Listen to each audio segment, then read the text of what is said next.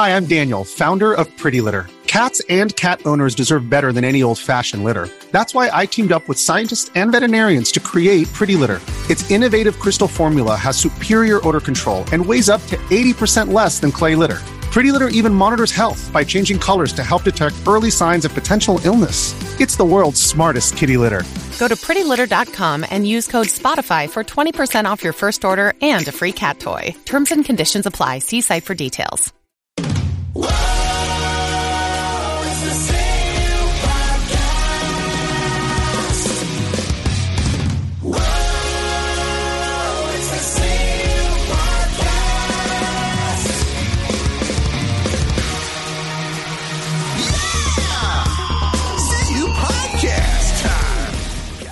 Welcome to this completely unnecessary podcast for Wednesday, August 2nd, the dog days of summer, God, fuck. 2017. We're, we're sweating it out here with Ian Ferguson.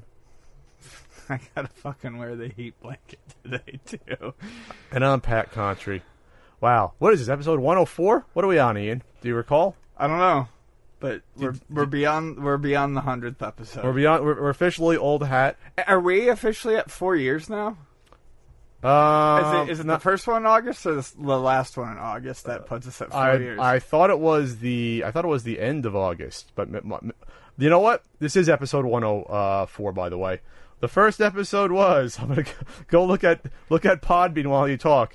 Coming up on on the on the show, we'll be talking about the Genesis flashback getting panned, uh, updates on the Super Nintendo Classic pre-orders getting canceled, the Dreamcade replay Kickstarter back again. ah, another console to kick around. another Kickstarter, just slap around. Uh, we'll have a, a, another GameStop uh, retro debacle. This 30,000 30,000 sealed Super Mario Brothers game, and more, and your Q and A. Ian, did you miss me this past weekend? I was in Austin Classic Game Fest. Did you miss me? No, I was at Nine Inch Nails having a great time. Okay, you missed out on some great barbecue. Oh wait, no, no, that was no. You were just having a grand old time. Yeah, I did miss you. yeah, think about that. Yeah, I kind of did. I guess I did. That- I, I was sad because um, you got to go to Pinballs, and Pinballs is a really great place. Yeah, there's three locations around Austin. It's a it's a barcade, but like much. It's almost like the bars. It's not the, the main focus being a barcade. No, it's no, a, it's a big big size arcade.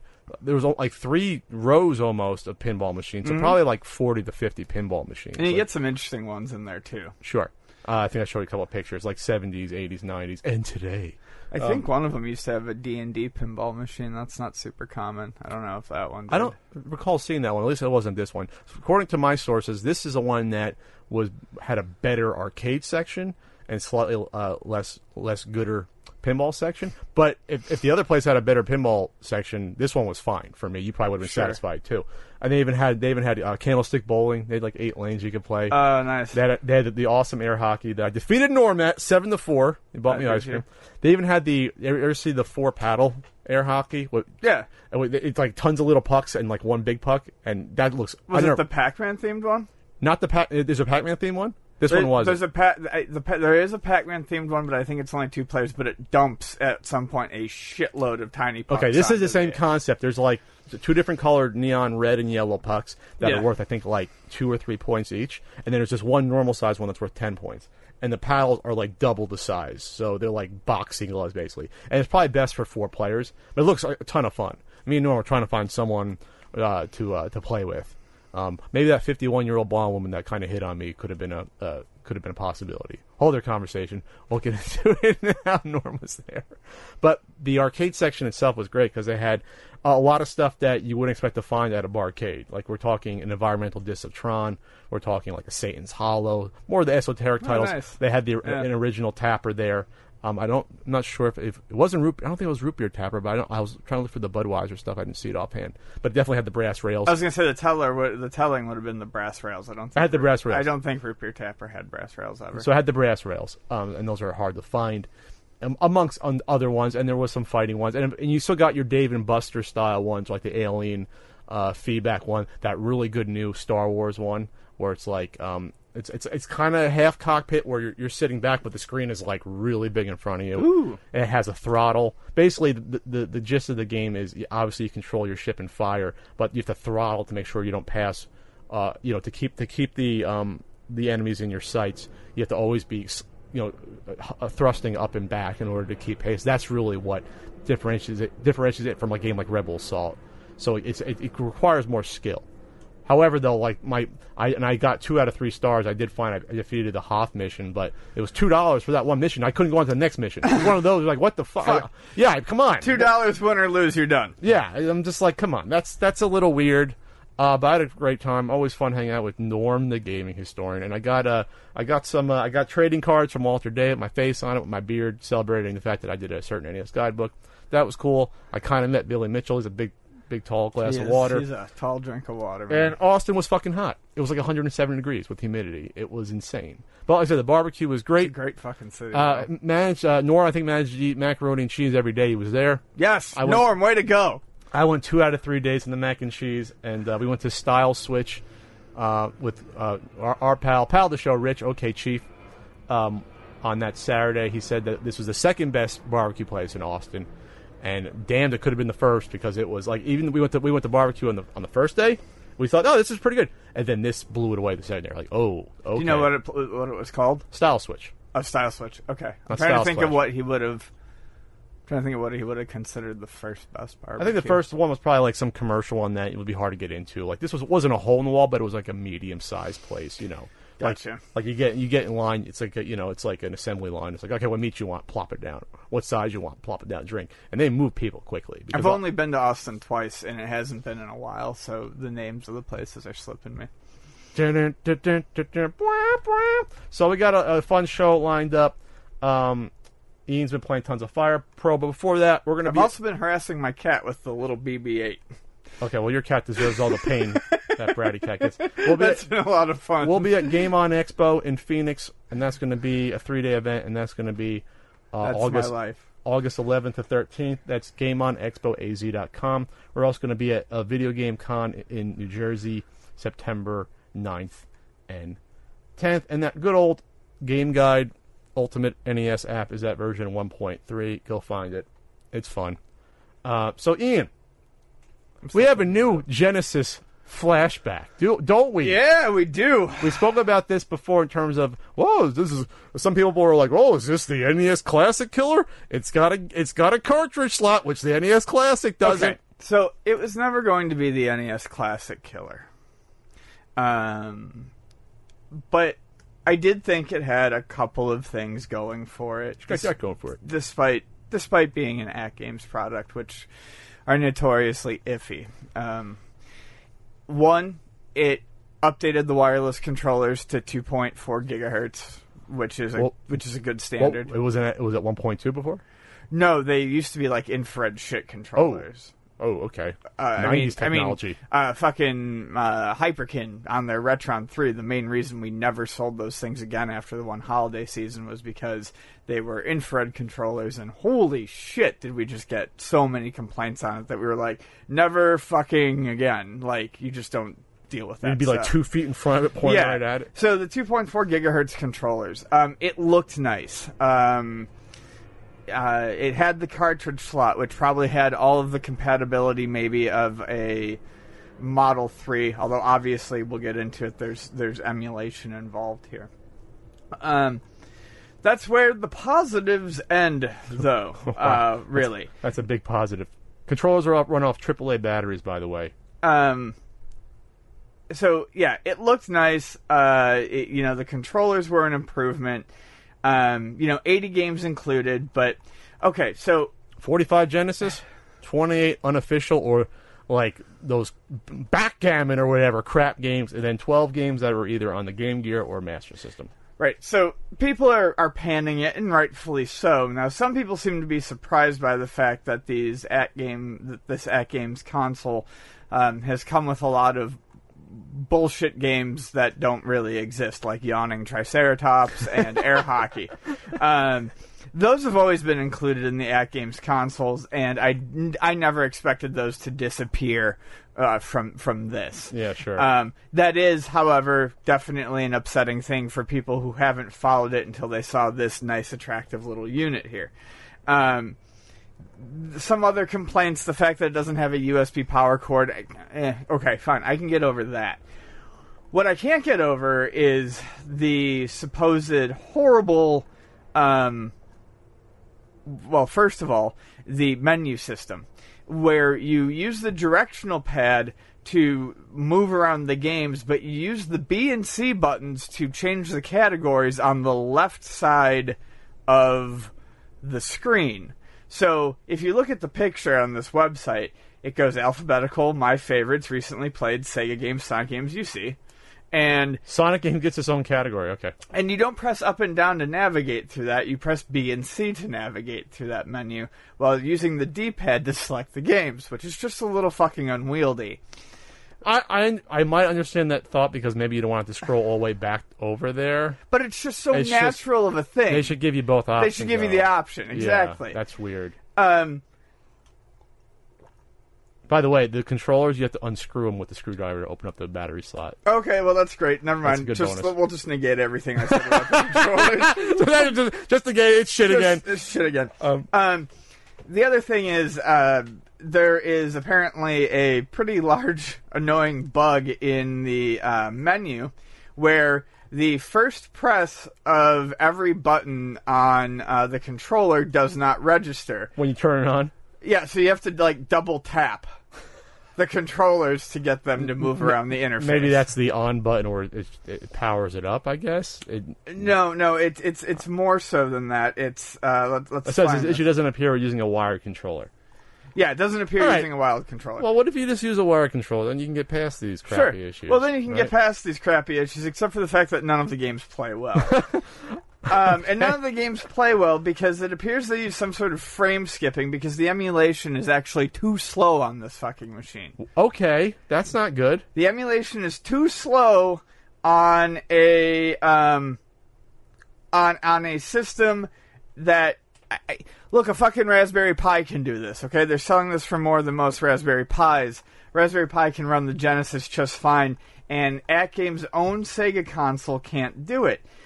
The games don't run well. Nearly every game exhibits constant frame drops. That's a, an exact quote from a GameSpot article. And frame skip is being used to account for inefficient emulation. So as things lag, it will just jump up the frames to catch you up. So if you're playing Sonic and you're going around loop de loops, You're gonna see fucking stuttering. you're gonna see like three frames a second or something. of him like jumping up to speed to catch up. okay, it might just skip Yeah, around. yeah. Okay, that sounds not good. And What about a bottle bottle taps race? Is it is it powerful enough to play bottle taps? I, I would certainly hope to. Uh, I would hurt. Or air hockey? so. Um, and then even crazier, um, you know they they you know they they advertise the HDMI input, which everything is doing these days. 720p. 720p. You can use your own cartridges and upscale, except for the cartridges. One, granted, as retro gamers, we should know that if a game doesn't work, you got to take it out, clean it, put it back in again. But with something that has low compatibility, this gets annoying because you don't know if the machine's not reading it properly.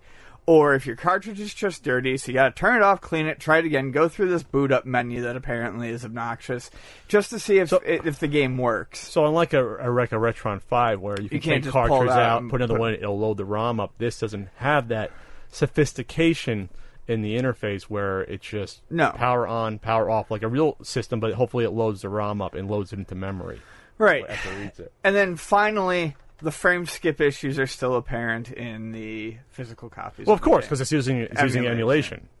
That wouldn't change. So, so really, when you're when people are touting this as, oh, well, it accepts cartridges, well, it doesn't have like it, it, it, if it doesn't have the functionality of a Sega Genesis, it doesn't matter if it's taking cartridges. You're basically just adding a ROM reader to an emulator. That's all you're doing. Yeah. And you still have the shortcomings of the emulator.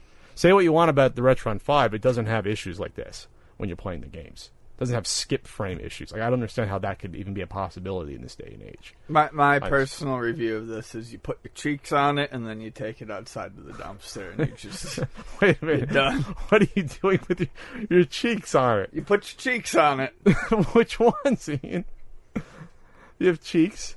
I'm not I'm not gonna nuzzle the damn You're not gonna thing. use that as a uh, as a black pillow. I'm just gonna put my cheeks on it and take it outside. I'm gonna disrespect it.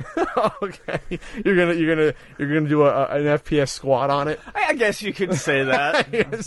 I'm I'm not really teabagging or squid bagging. I'm cheeks bagging. so but so Luna Video Games would not be carrying the AtGame Sega Genesis. I highly doubt we will ever see this in the store. We we stopped we stopped carrying AtGame shit a long time. So. I hate to say, it, I mean, it sounds like this is a step back versus even previous AtGame stuff. yeah, because the previous AtGame stuff was um, just Genesis on a chip, which is better than this. which is better than this. It's gonna have fairly fucking poor compatibility, but at least it's gonna run the stuff it, it's supposed to run at a relatively okay level. As opposed to an emulator that might run almost all the games, but then run them like shit. yeah, Which it seems like so far that's uh, what it looks like. For more in-depth details, you can go to like I'm looking at Games uh, Spots article by uh, my pal Peter Brown.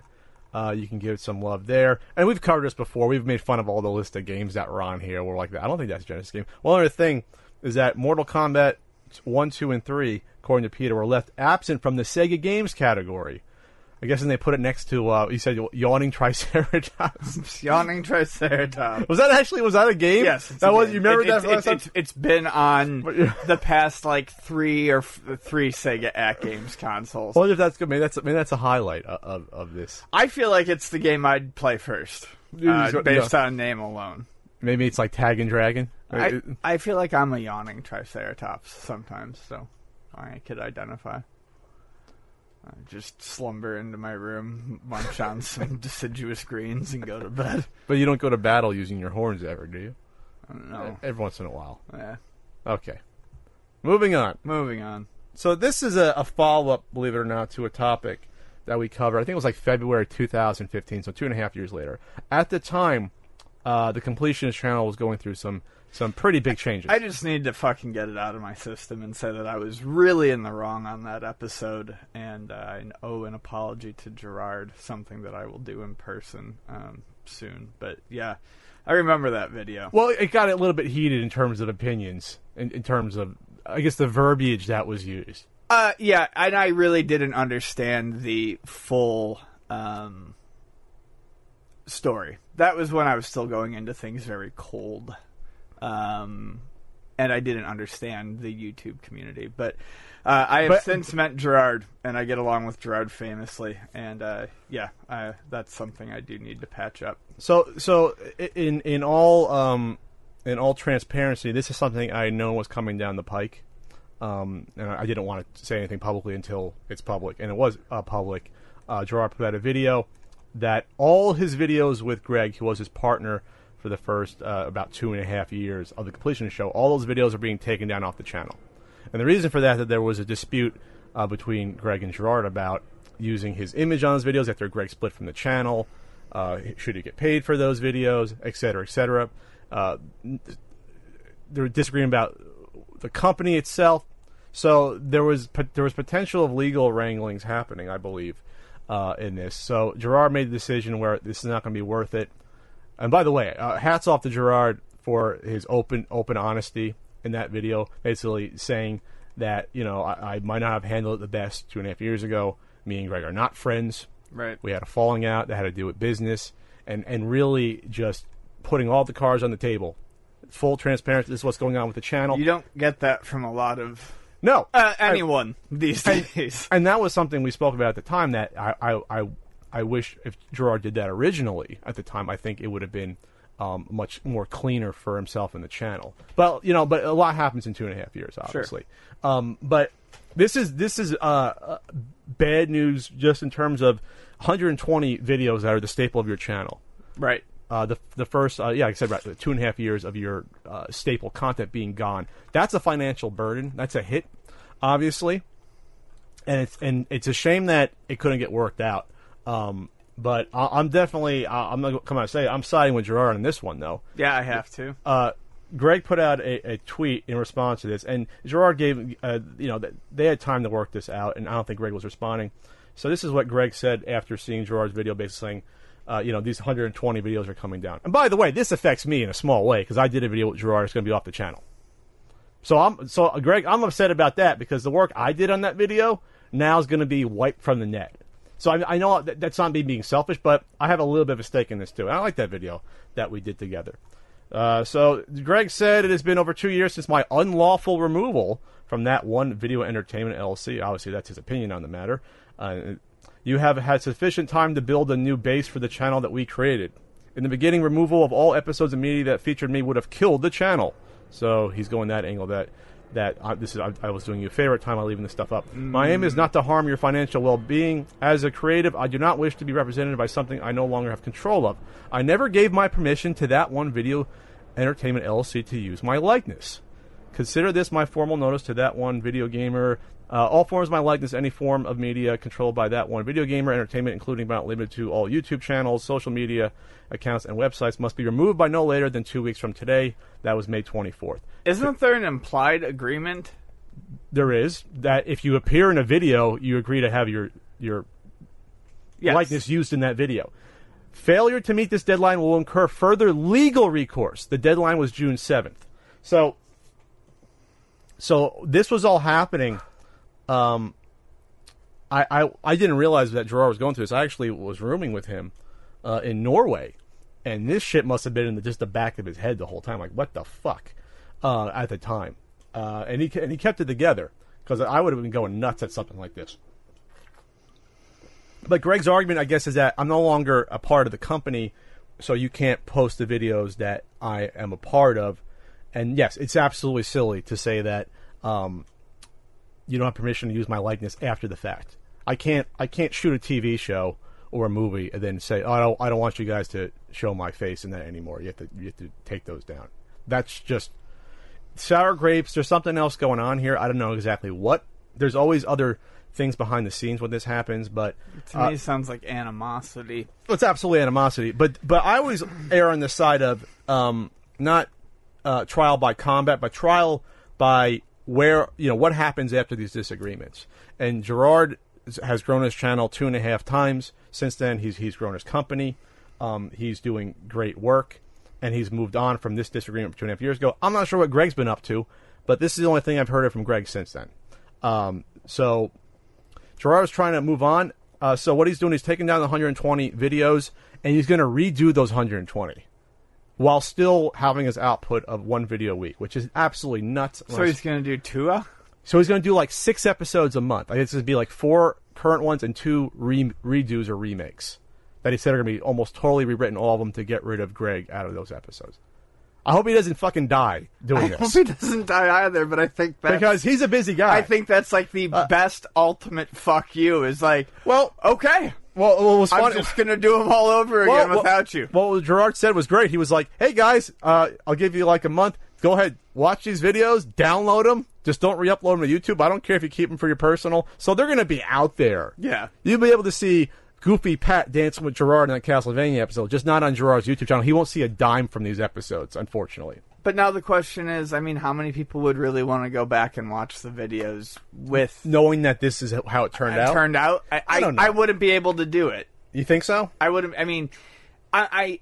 I it's still a everyone, history everyone, of, the, of, the, show, though. Sure, but everyone knows that I don't particularly watch YouTube. But I'm just trying to think of a similar scenario where you don't watch my YouTube videos, so uh, where I find out that you know someone if there was an unanim an unamicable un, split, unamicable split, and I had grown to really like one of the guys I don't know that I could go back and watch the old episodes with the other person, knowing that that person turned out well, to be an asshole. Well, that's the thing. It's I, am not sure if Greg cares about the legacy he's leaving because if he if he couldn't have worked something out, if he at least said to you know, okay, I disagreed how this ended up. Uh, he thinks he was removed unlawfully. All right, I, I have no idea what, what went on there. I based upon what's been going on. I'm not even going to speculate. I'm not going to speculate. But if that's the case, you can work that out legally. But to remove or force the hand of someone to remove all the videos of yourself on someone's channel, you're basically uh, shitting on the fan base that supported you. It might have supported you during the split, but now you're also wiping out all evidence of your work for the future, and and, and all the goodwill that you could have had with that fan base. Right. So it'd be like if we if we came to blows, I said, you know what, Ian, I'm removing every podcast video with you in it. Uh, and then people be like, what the fuck? He put his work in. You know, it's it's it was part of the channel, and now you're shitting out. Or if you requested that, I want all my videos gone. Hmm, Ian wiped from the YouTube channel. Hmm. Start all over fresh again. Oh, anyway. Uh, Oh, the comment section's going to be full of people asking for that. Well, Pat, why don't you do that? um, but I just think it's a weird situation, and you don't look good. You, you do look petty with a move like this. I just do because you can always work something out, and this totally burns the bridge for any sort of, uh, you know, Beatles reunion tour or Yeah. you know, or Kiss reunion tour. and he's not going to find anyone else to work with. And I guess it doesn't seem like he wants to, but still. This I, is this is. I feel like this is the worst way to flame out of. Uh, Oh, sure, because you have people that respond on Twitter say, "Greg, uh, you know, I saw your your side of it maybe at the time a little, but this is a bullshit move. Like Yep. this is petty," um, and that's the way I- I'm going to leave it. So, all right, that's it. So, but Ger- Jirard's going to rebound. He's going to be fine. He's a very one of the hardest workers I know. One of the one of the uh, nicest guys I know uh, there as well. Pretty good roommate. Pretty good roommate. Top five roommate. Top five Pat roommate. Ian, you don't make the top five Pat roommate. Uh, you might make the top fifteen. you make like the bottom 15 with your constant. I'm awake at 7:30, so I'm just going to talk at Ian until he wakes up. Well, we got to be there at eight thirty to set up, Ian. No, leave- doesn't leave a lot of time for breakfast buffet. Uh, I don't eat buffets. You don't eat breakfast. You gotta, you gotta show up and you gotta, you know, settle in before you set, you try I to sell a granola stuff. bar and a beer. That's my. Oh, that's a great breakfast that's champion. That's my convention Uh, yes, and he's lying. At Portland, he had like a forty uh, one of the days. I think it was a Sunday. No, no, no. A guy. Uh, A guy. Let's hear this. a- Let's hear this. It was ten thirty in the morning. A guy walked by, dropped a paper bag with a can in it on the on the counter, our, our booth. It was a twenty-two of Tecate, and he looked at me, nodded his head, and kept walking. And I'm not going to let that get warm. You don't drink warm Tecate. You see what, I, see what I have to work with, everyone. yeah. and then we rushed out. Anyway, all right. So Jirard's gonna land on his feet. Uh, you might hear something between us in the future in terms of uh, maybe an appearance on a not so common podcast. Maybe, maybe a certain NES marathon. Who knows? Rooming with you. I mean, we have to thank bad. again. Both of us have to thank Jirard for helping with the NES marathon uh, last year. That Yes. without that, I would have been fucking killed. I would have been destroyed. And Vonnie helped. Jirard and Vonnie, that Yeah. would not have happened. That would have been. You would have seen me just fucking crumble and descend into madness, uh, more so than usual, uh, live uh, on screen. All right, Ian. Hey, guess what? There's problems with the Super Nintendo Mini. I saw. Did you retweet a picture where someone clicked on their YouTube like recommended feed and was like eight videos of everyone saying what's happening with the cancellation of the Super Nintendo Minis? um, Did you did you do that? I Uh, okay, not- no, and I don't. it was a very good friend of mine, and I thought it was hilarious. And I'm not really trying to insult anyone here, but my friend made a tweet that says. So I, I favorited it, so it probably popped out. Okay. And uh, but a good friend of mine who I really like, and we're very much on the same wavelength, and he likes all these guys. Is the thing he didn't necessarily mean it out of disrespect to any of them, but in general, he just he opened up his YouTube at, saw the first eight things he saw were just people ranting about you know uh, the the cancellation of the pre-orders, and then his next comment was closed YouTube app because it's like. Do we all have to be the first person to fucking jump on this shit every single time? Do we do we all have a unique hot take? Well, we don't all have a unique hot take, but I think with the the environment of of YouTube and and with the algorithms, it definitely favors being first to the punch. I know people get on us for not being first to the punch, but if we were first to the punch, I'm not saying we should do this. If we were a lot quicker, our views would be at least be doubled, if not tripled. I absolutely know I that. think I think it's just kind of an it was just kind of an offhanded like little snide remark about creativity and stuff like that. But but that's the I- ecosystem of I- YouTube. yeah, and and obviously he wasn't um Yeah, he he didn't mean any of it in like But what real, what happened? Real so. Walmart erroneously opened up pre-orders on what was that Friday? It was like a it was like a Friday, the July. It was like Comic Con, like the twenty first, or was it, it was around there? The it was 14th? right around there, and they said they had, uh, and, and everyone swarmed, everyone filled pre-orders, and it was late too, so you know it must have been something fucked up. It wasn't like late at night. and they, no, I got uh, well, I got I got the I got the report. I I think I started getting tweets around seven o'clock PST. So yeah, it was later. Um, and then days later, uh, all of the uh, pre-orders were canceled, and um, Walmart's statement on it was Well, first they canceled some, then they last week they said we're going to cancel all of them. I, I thought it was like immediate. They were canceling all of them. No, it wasn't. At first it was just Okay. some little by little, and I thought all It, it was very canceled. quick. Um, where's this music coming from? There's some music. Oh, is it trash can? It's just a trash can getting moved. I thought- because it, it's 100 degrees in here. We need the windows open. Oh. Thought that was music. I thought it was like the beginning to like a fucking march on a trailer or something like that.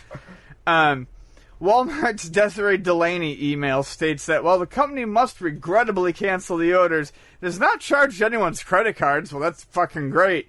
Uh, as a standard procedure. Right, so why is that remarkable?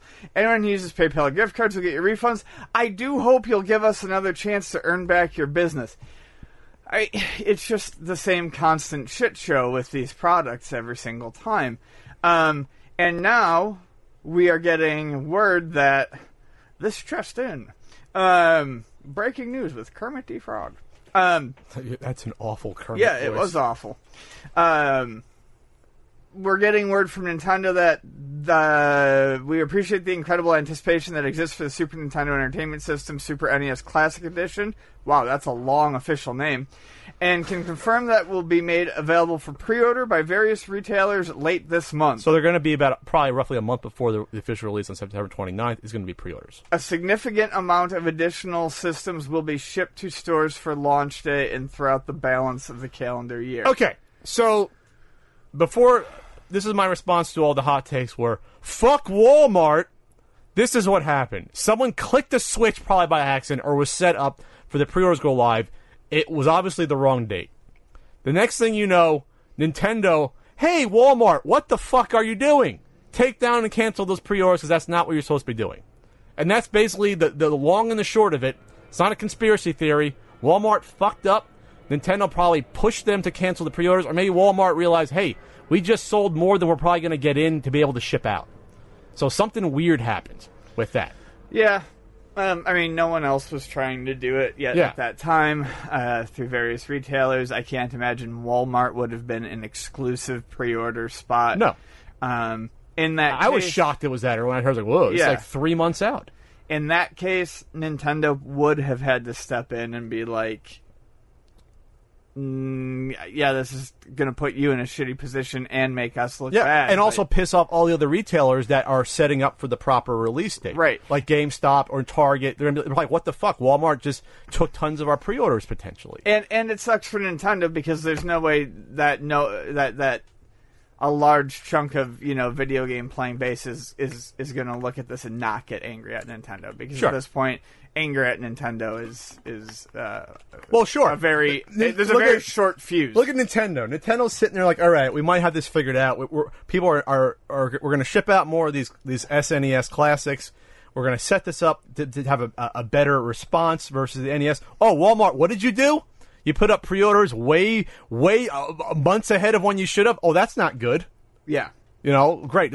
So now I don't know if people are getting on Nintendo for this, but you know, I, I feel like they are. I feel like people think this is Nintendo. This is a sign of Nintendo not producing enough. That's and I, not what And I don't. I You- think it's far too Hey. early to to say. Yeah, I was going to say that could be the case again, but this isn't a sign. This is Walmart, someone clicking a switch or scheduling something to go live when it should have, shouldn't have, and that's it. Sure. It's it was it's nothing more nefarious than that. So that's our hot take. Uh, t- two and a half weeks after the news comes out, whatever it was. Two. When did it? I think it was Comic Con. Yeah. The news, right? Did we record since Comic Con? We recorded before Comic Con. So we recorded on the let's see, we recorded on the 18th about.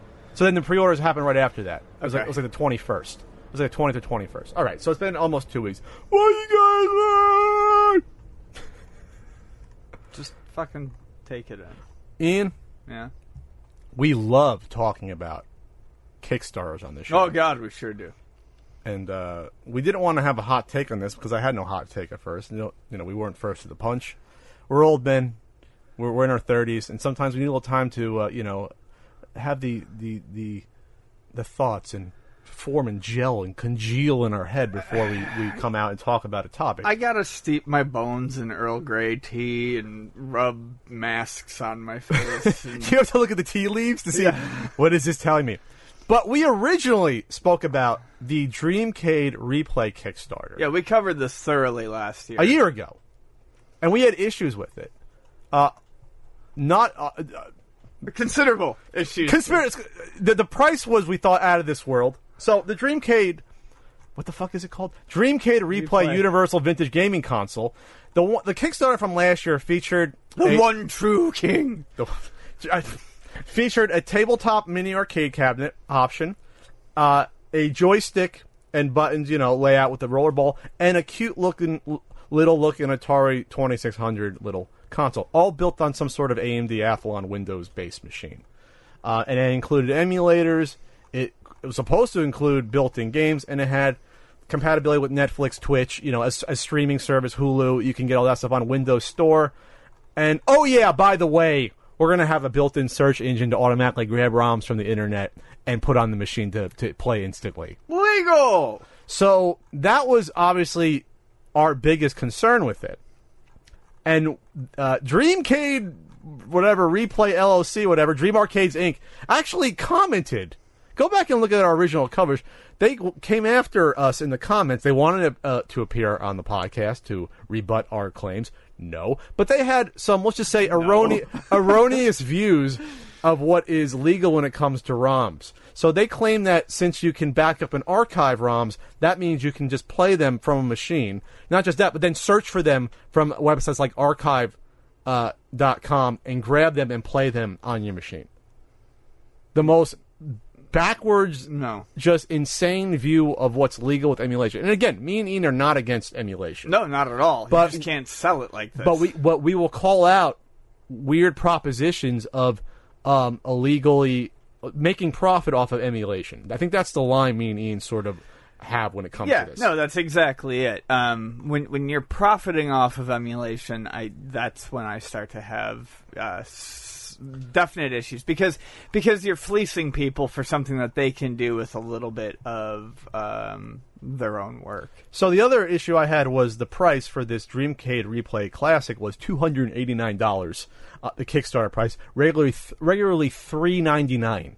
So uh, not just the fact that it was really just in a bad spot in terms of what it was offering, in our opinion, but the cost was out of this freaking world. Now here's the crazy thing. What's the crazy thing, Ian? Well, the Replay Dream Arcade has been relaunched. The, the Kickstarter is back. Your Kickstarter's back, and magically, the Dreamcade Replay DX Early Bird, the same exact one that you were talking about, is Very now, similar. is now only one hundred and twenty nine dollars. Or 99 for the bring your own controller version. Okay, so it didn't they they canceled the Kickstarter last year because it was it wasn't close to the goal. Right. I think it was under 50% of the goal and they just canceled it. They bring it back and they relaunched it on it was July 16th. It hit the goal in 24 hours. It hit the uh, the $30,000 goal in 24 hours. Um, which was interesting. However, in this version, uh, now it's the replay Dreamcade, Dreamcade replay, one console, console to rule them all, like Lord of the Rings. I guess I don't know. Yeah, you're right. It's a similar Atari 2600 version, but now for some reason it's two hundred dollars cheaper. That to me is that's red flags to me. Yes. Big red flags. Same shit inside, right? They're they're basically running a similar promo video uh, on the page. It's either the same shit inside or slightly better because time has improved, yet somehow this has magically dropped substantially from what they were asking last year. Sure. But now they still brought back their uh, game search option. Our exclusive retro reload Google Safe Search takes the worry out of finding new games, whether it's commercial sites like Steam powered Good Old Games or online libraries like the Internet Archive.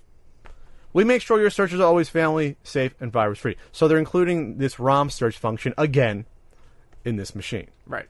Not just that, they're doing something which, uh, cool on the surface, again, is troublesome. So now they have, they're going to have um, um, an app where you take a picture of a cartridge, and that will will p- magically pull the ROM from somewhere online. God, I really hope these aren't sitting on your servers at at the at the Dreamcade Dreamcade replay. Yeah. Because where are you pulling these ROMs from? Okay, I'm getting uh, Guerrilla War. Great, great game. I need, a, I need a label upgrade. So according to this app, uh, that's what would be included with this. I would take a picture of Guerrilla War. It would automatically get that ROM from some magical place and drop it into my library. Do you see problems with this, Ian? Oh yeah, I see huge problems with this. Namely, say like, well, they're taking a picture of an Atari cartridge. This is supposed to be proof of ownership, right? Well, we leave all the Atari cartridges out in stacks at the store. Someone can come in and take pictures of all the Atari cartridges Um, or I just go on a fucking website and take a picture and of take a picture of the cartridge on a website. Is it sophisticated enough to know uh, where I'm taking the pictures at? Probably not. If I go to a, a convention like Classic Game Fest and just take pictures of every fucking game I see, that is that proof of ownership? And even so, doing that again, where are these ROMs coming, Coming from? from. Where are they getting pulled from? That's a, that's just a really weird feature that can be easily abused. Yeah. But to to tout that as a main feature, that's really strange. Again, uh, it has uh, you know this is uh, very similar to the the console last year. Let's see, it's a 2.2 gigahertz Intel processor, four gigabytes of RAM, Windows 10, Bluetooth expansion slots, and network. Over two times faster than any Raspberry Pi. Should be if it's based upon you know an Intel processor. That's the good news. So be able to you'll be able to get I guess even PlayStation, PlayStation games and going. some N64. So you might ask yourself, Ian, I might. how, if this failed to get going last year, did this hit the goal so quickly? TV.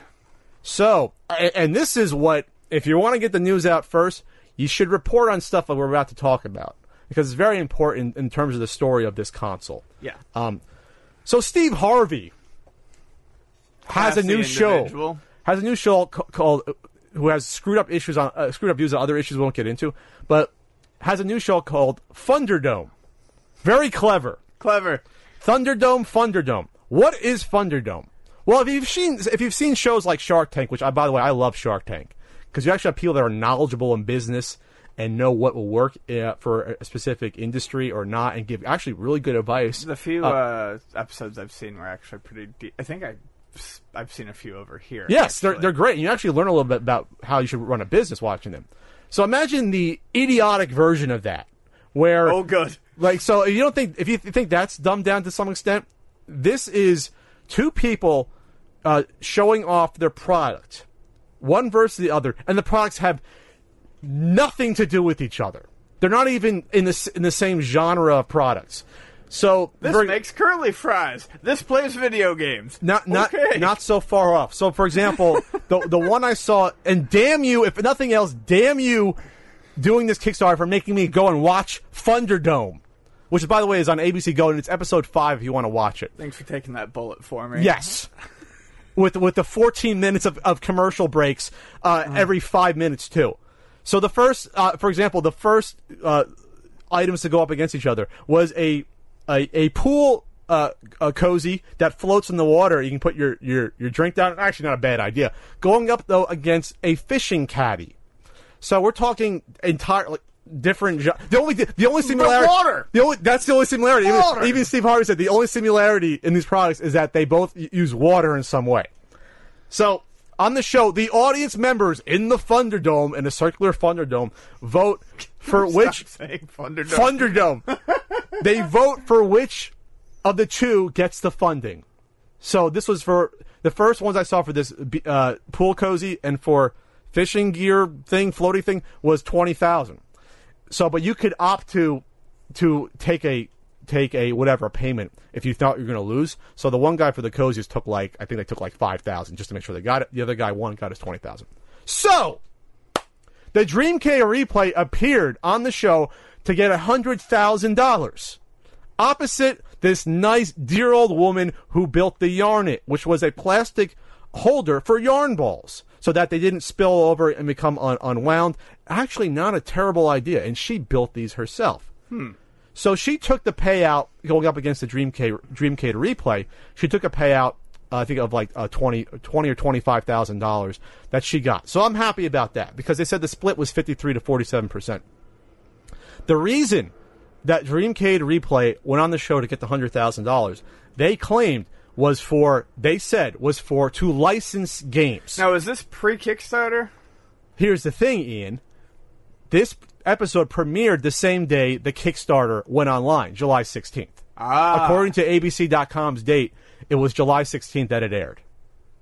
That's when this went online. So, of course, the Dreamcade replay team would be smart and say, oh, we have publicity going on a show on ABC that's being seen by millions of people. Let's launch the same time because they can go and Google it and see it. That's how they hit their goal so quickly to begin with. But what's strange about them getting that $100,000 for their words to license the games So they have nothing licensed. well, no, because right before this podcast, for a few days, they was there was a legal dispute, a copyright claim over this campaign, because previously there was a list of hundred games that were included, which included Atari games, games like Centipede, games like um, Asteroids. I think you had uh, Gravitar in there, I believe, and, and some others. Right. You know, the the ones you'll probably see on, you know, you'll see some of those on like the, the Atari flashbacks, for example. So at the time when this went online, and for the first, uh, let's just say, couple of weeks, about they were displaying a list of games that they were claiming were going to be included that were licensed. At the time, were not licensed. By their own words, they were still in negotiations to license those, game, those games. Right. Which uh, you you can't say it's coming with a hundred over a hundred games, including Atari games, if those negotiations haven't been inked. And right here, last line of very last line of the Kickstarter, software licensing has been negotiated, but has not yet been signed for game packs. Titles may change, so it doesn't sound like anything has been licensed yet. But it says that it's going to include a hundred games. Um, but we have no idea what games you're getting included in the hundred. And this is, I, I mean, I don't know if people exactly know what they get. I don't know if people really understand what they're getting. Well, that well that's that's the thing, and that's the danger of of when these sort of items reach the the mass market because they don't understand the technology involved. They don't understand legality of, for example, licensing thirty year old games. Why is it uh, uh, wrong to have a a a snapshot ROM loading function on your console. The dangers in that legally. They don't get that. Steve Harvey was struggling to understand what the hell it was when they said, "Well, you can play 10,000 games." He was like, "How could you play 10,000 games in this little box?" He has he has no idea what emulators are. They didn't explain it. He asked them like, How do you fit all of them? and, and, and just on, and I'm not going to get on the couple for going on the Steve Harvey show for getting hundred thousand dollars to license games which they haven't licensed yet, um, because it was great publicity. But when when you go on touting yourself as an inventor, and when someone asks how are you doing this, how are you uh, you know doing this, you you might want to explain that hey. We're taking open source emulators and throwing them into a fucking box. Yeah, it's not really being an inventor. You're not inventing really anything. People have been doing this shit for years. So I I have a problem morally with that more than anything. Yeah. While this poor old lady next to them actually invented, something. So just weirdness all around. The, the the campaign went back online with mysteriously that that graphic list of hundred games, including the tar games, is gone. Because I think they had to do that. I mean, some of the updates, even even if you want to get into some of the updates, I, I just want to bring up this update because this is strange. So this was um, when they. So this was prior to them being shut down for a few days. I wanted to let everyone know that we were contacted by a third-party law firm requesting that we remove the list of Atari games. We've been working for several months with a top person in Atari's licensing arm, and have even met with one of the corporate executives regarding licensing for the replay. In fact, the last email we received from Atari about licensing was just two days before the Kickstarter went live, July 14th. The people at Atari have all been great to work with. Even though we aren't a large company, they were still eager to make a deal that worked for everyone. So I'm almost positive, almost positive, that this letter is just a mistake. It wasn't. probably accidentally issued by a third party firm. Nope. And that this will be cleared up right away. Something got cleared up. Yeah, they took down the list of Atari games because they're using that Yeah, to promote their Kickstarter. In the meantime, I've removed the list of games until I get a reply from my contact at Atari to sort this out, which apparently hasn't happened yet. Still, I personally want to assure everyone that I've been working with Atari on licensing, and they were waiting for a final number of licenses needed. Even if for some reason we are not able to offer licensing through them, I will honor my commitment to each and every backer by making sure every replay shipped will have access to the 100 promised games at a minimum via digital download, as we can purchase them online. As a minimum via digital download as we can purchase them online. So he's trying to say that I, I will buy them myself for you to, to put in onto your unit somehow. I, I don't know. I guess yeah, probably through Steam because it says Steam support. But that's a bold promise to make, and I realize it either means I mean they're kind of in a situation where they don't say that and they they lose backers because there's no games included, or they say it and they paint themselves oh. into a corner where they're paying out the ass in the event that Atari doesn't license the games to all of their backers and buying a hundred Atari games for everyone. I just think think it's weird that you go on a show specifically to say we need hundred thousand dollars for licensing, and then you start your Kickstarter on top of that after getting that hundred thousand dollars without the licensing for those games that you went on the the, Yeah. the, the Funderdome for. Right. Why not just wait then until you have it sorted out with Atari? Because other ventures like the Watch, for example, have the full licensing up front. They didn't wait till after the fact in order to get the licensing. That's what's just weird to me about it. Hell, if you want to say, okay, we think we're going to get licensing for uh, for two thousand units uh, for the hundred games, and then we'll work it out for something after the fact. You're telling me that you have to wait until a Kickstarter ends in order to work out an agreement of licensing? No. That's the only option that Atari would have given you? I highly doubt that. Highly doubt that. That doesn't seem like that'd be a smart way because, as we've seen, we've seen Atari, uh, Atari throwing their games out to everyone for Kickstarters and everything else. Yeah. So I don't, I don't see them being, or, or you maybe you work it out, maybe you work out a price per unit beforehand. So uh, this is just, I don't want to say total shadiness, but this was just done. Obviously, they got the publicity for the show. They launched the Kickstarter at the same time without having their ducks in a row, and they capitalized on it. They capitalized on on the publicity from the show, and also partially using the list of Atari games that are not included at this point on this on this console. Correct. So there you have it. So check it out. If, if something you want to invest in and, and get, go for it. That's all I'm going to say. I don't have an interest in this personally. Any, any last words, Ian? Nah. Famous. Nah, that's it. Just- all right, Ian. Another week, another GameStop retro fun find. I mean, uh, how much can we say about about these at this point? But yeah, uh, uh, uh, I think this one's more interesting because um, so so someone ordered a a Bubble Bobble two. Uh, And emailed us about it. and emailed us about it. And from GameStop, three hundred and forty nine, uh, three hundred fifty dollars pre owned on sale for three hundred and fifteen if you have the Power Up Rewards Pro price, um, which means they probably give thirty dollars in credit for it. And uh, it came and it had an extraordinarily obvious fake hand cut label. Wow. That I mean, we, we talk about badly cut labels. That one looked like they took a cheese grater to the edge of it. It or, was bad. Or those child's kangaroo scissors. Oh, the safety those? ones, the Yeah, blue and white ones. Yeah, the safety. Oh, those are fantastic. Yep. You- that would have given you a cleaner cut. Yeah. actually. So, anyways, uh, you know, he takes it back and uh, gets gets the money back from it. Um, wow, that's a bad label. his his local GameStop was very cool about it. Has good personnel. I, I do feel the need to shout out good people who work at GameStop Yes. because there are they do exist. It's not like everyone who works at GameStop is a a, a, a fucking evil mastermind. You know, they're not. I have good people who work at my local GameStop, and they're very nice.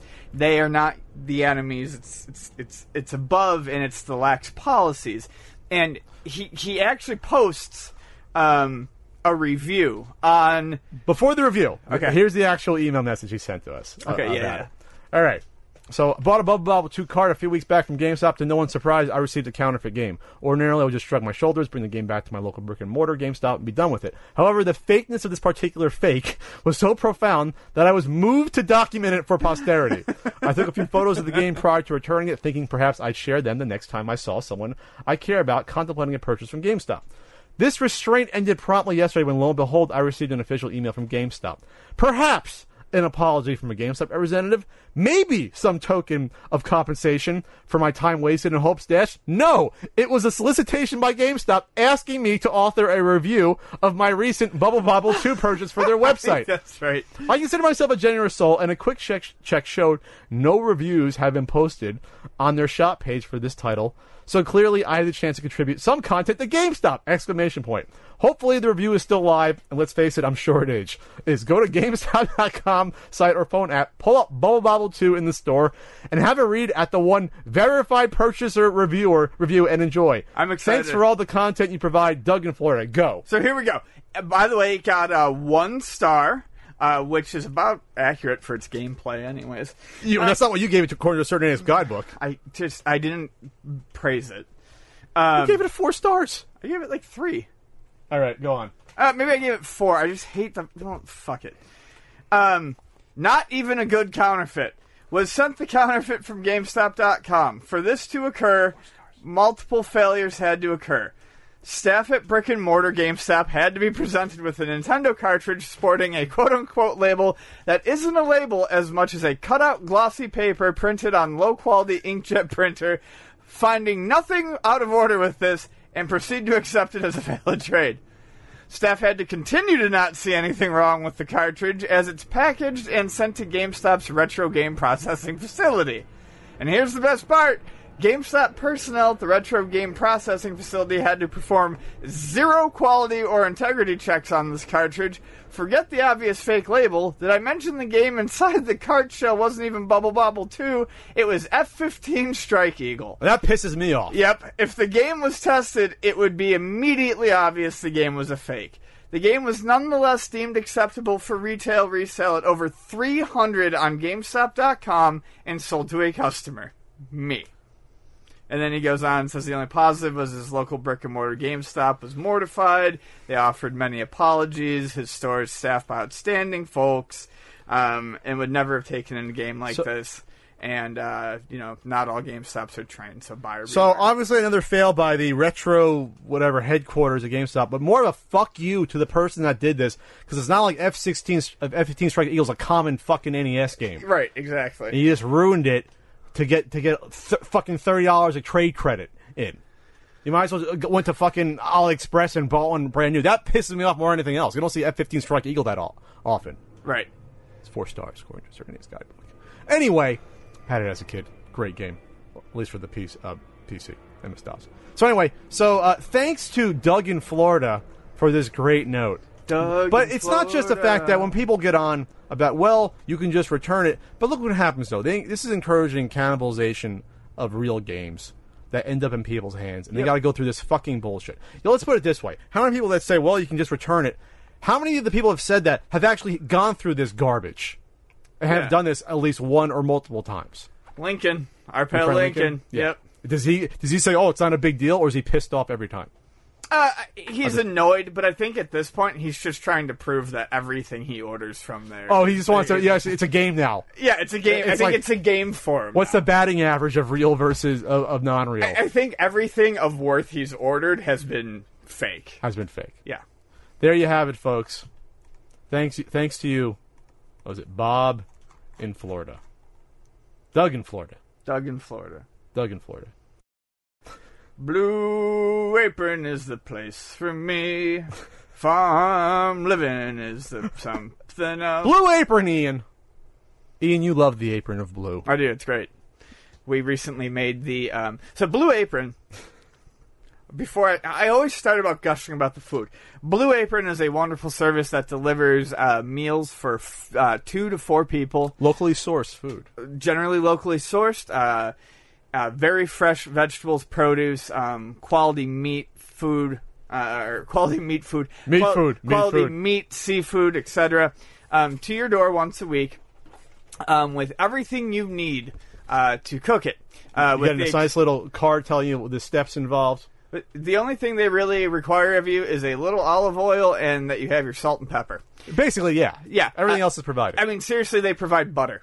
Uh, they provide good creamery butter. they, they provide like the, the spices, oregano, a little, So- little bit of vinegar. So it's all pre-portioned, and uh, there's no waste.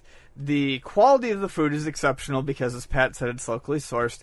The meals are great. The portions are Perfect. Are n- like it. Like they worked out the portion. I feel like they must have spent like a year and a half on figuring out the exact portion size because it is spot on. because you know I like to eat sometimes, and I'm usually satisfied with the actual portion. I, I don't double it up with this. With I'm talking the sides, main meat, everything. It's yeah, good. it is. Um, they are Big variety. They have they have fish dishes. They have lamb. They have meat. They have chicken. They have shrimp. Uh, just last night, Vonnie and I did uh, shrimp with sweet peppers and potatoes. Oh. and it was, uh, I mean, it was freaking incredible. It was super good. Um, tonight, I think we're going to be cooking off uh, pork burgers with white cheddar. So um, it's excellent. Um, the way I, I've looked at it is uh, it averages out to about $35 for a four person meal, which if you like to cook fresh anyways, that's about what I average when I walk to the store and buy the ingredients.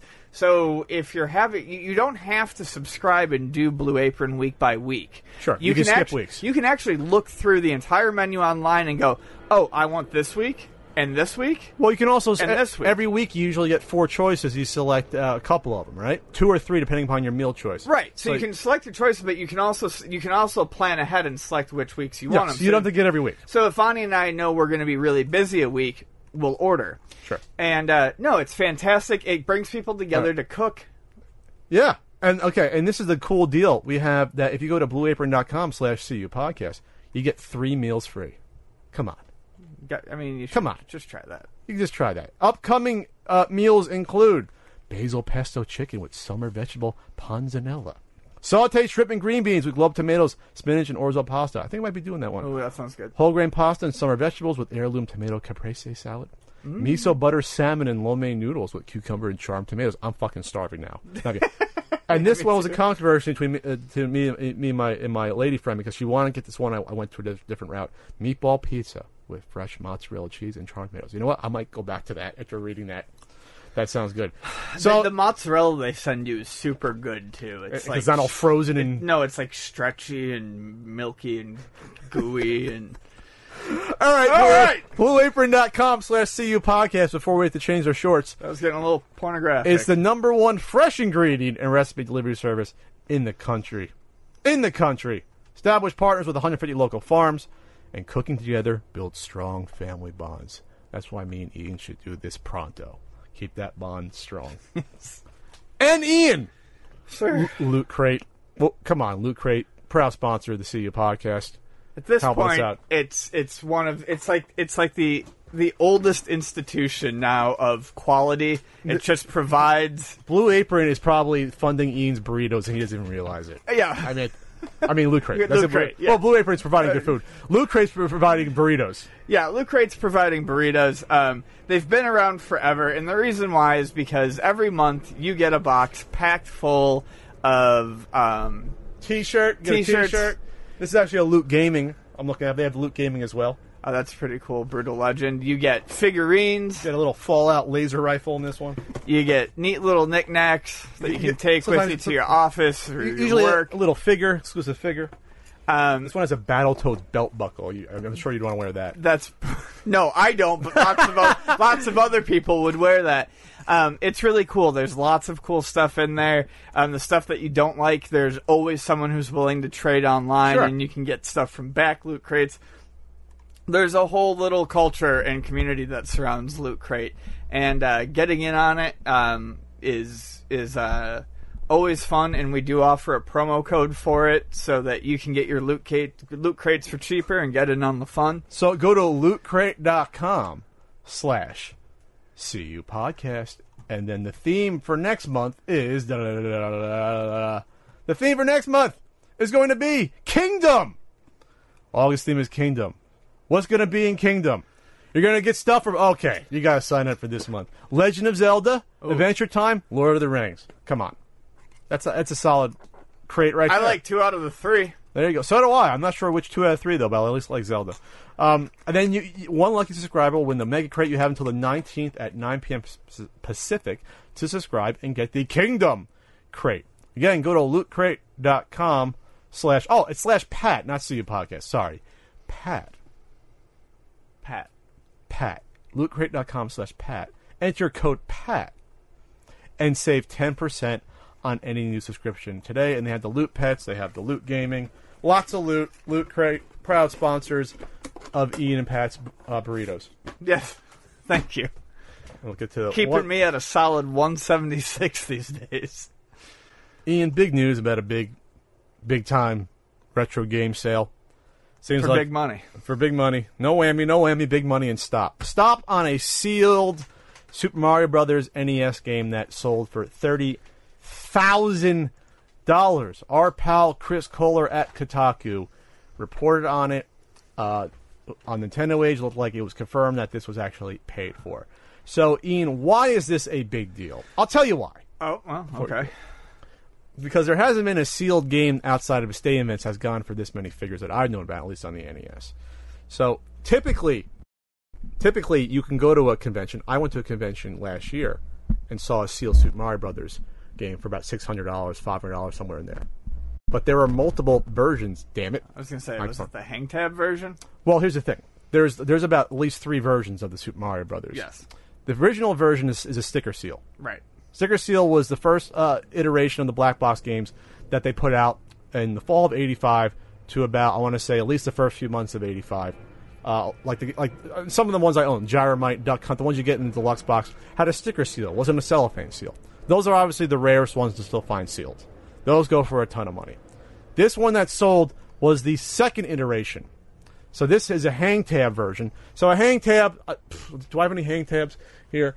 Let's see if I have any hang tabs. Oh, I got a hang tab. Hang tab in. Yep. You can you have to open up the, the, the cellophane, but then you pop out the tab and you put it like if you went to like Kiddie City, like I did. They were actually hung up the games. Hmm. Um, not good for the box, but good for displaying easily.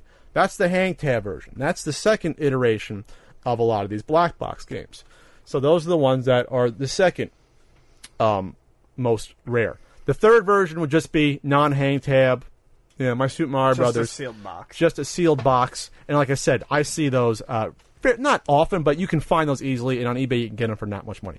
So this version though is the second version, um, and these don't come up for sale often. The one with the hang tab that are sealed, right? Right. So this is why this went for so much money. People were saying, "Pat, is this real? Is this fake? Why is this going for so much money?" That is why. Um, according to uh, Chris Kohler, uh, and in this Only a dozen known. about a dozen known. I'm going to take this word for it. I'm not a, a big I'm not a big sealed guy, obviously sealed. So I'm not going to speculate on how many are actually out there for this. I will say this: there's confirmed sourced 26 sealed stadium events, 26 sealed. Oh, Not only a few, Chris. Not only a few. 26 sealed stadium events. This is less than that. So this is going to, in theory, be harder to find than that. So to me, this is the difference between finding uh, a mint copy of Detective Comics uh, number 12 versus 27. So to me, the same events would be Detective Comics number 12. You know why? Uh, Detective Comics number 12, it's it's rare. It's hard to find. But who can you tell me what's in Detective Comics number 12? I can't. No one else can't fucking do that. What's in 27? The first appearance of Batman. Yeah. It's more important. That's why it's worth a lot more. So uh, for my money, this is why this is more important in the long run. A game like this, and this is only the second. Uh, this is the second iteration of this version, not the first. So, and that's why to me it's going for a ton of money. Has the original Caldor twenty six ninety nine price tag on it still. Good old Caldor. I had one 10 minutes away from me in New Jersey. Love Caldor. Sort of like a Kmart slash Bradlees, and Bradlees is gone, and Kmart's on its last leg. And that's how much these black box games cost originally. Most of them were under thirty dollars. Uh, you know, then then once you get into like the later years, they start going up to like forty bucks and fifty for third party games. But originally they were pretty reasonable. Mm-hmm. Maybe that's why I got that as a kid. No, no, I got it in my in my in my box. That's right. I got it. With, it came with it. So, um, to me, this this is more of an interest to me than a Stadium Event because obviously, Oh, Super Mario absolutely. Super Mario Brothers is one of the most significant games of all time.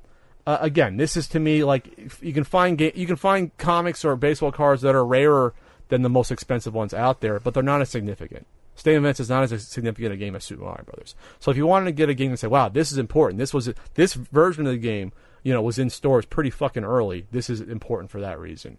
And so to get a sealed copy of that, icing on the cake. Where's my Super Mario Brothers? I wonder which version I have. Obviously, I don't have a sealed one. I don't have any sealed uh, black box games. I think I think I have a sealed Zelda two. You know, it might be expensive. I don't know. So, any any thoughts on this, Ian? No, I just think it's interesting. Came from uh the, the one of the one of the three big retro game dealers, DK Old. There's actually like four. There's like Lukie Games. There's JJ Games. Uh, there's another one out there. Uh, Hillbilly Media is another one. Uh, he said he had it for a while. Went up for a no reserve auction starting at one penny. One penny. The CEO Drew Steinmel says that the game, along with other mint and sealed NES games, have been sitting in his office for years. Yeah, there's until, a Kid Icarus that went for like eleven thousand. until we finally decided to let him go. I'm just really surprised that it went for eleven thousand. The Kid Icarus, uh, really surprised. It might, might have been like I guess to sealed collectors that are to nuts. Maybe it's the, the best version they've ever seen. Yeah. Uh, so they went for it. You know, so um, so go look for your sealed games out there, sealed. But I wonder then what a sticker sealed version would go for, uh, versus this. Yeah, Your eyes just lit up. I think sticker seals are cool. The only thing about that sticker seal is that um, that would be a little bit easier to fake Yes. because as long as you have the sticker from that game or another game, there's not a huge amount of telltale signs to know that whether or not that's been open or not. Lifted and reclosed, yeah. There could be a fine line on the back of the box because the lid went up. Sure. But I mean, eh, what if you only opened it once, you know, and put it back? So I'd be a little wary of that uh, personally because I had a gyromite that I thought originally was never opened sticker seal. It it was opened like once, uh, you know. So all right, so uh, there's your there's your game du jour in the five figures on this CU podcast. Ian, Just a little interesting tidbit here. in- interesting tidbit. Yeah, uh, on the uh, 2DS. Um, the 2DS XL um, hardware outsold the Switch uh, upon release um, by about oh, about 10,000 units. Okay, Um, I think this says two things. Um, one, i it's fairly obvious that a large uh, chunk of the reason that this happened is because uh, Japan seems to be experiencing a, a greater Switch shortage than the U.S. is experiencing. so so in, in essence, the demand has really been more than what their supply's been. Yes, um, but it does also show tell me that um, the 3DS is not dead. As as much as people think it is, um, people still buy the hardware. Um, in Japan, people still buy the hardware. Over here, um, people still constantly look to us for the hardware. Um, I'm not trying to say that it's a steamrolling powerhouse anymore, um, but I this to me once again verifies and, and we we or justifies, and we talked about this back when we announced the launch or the the announcement of this system.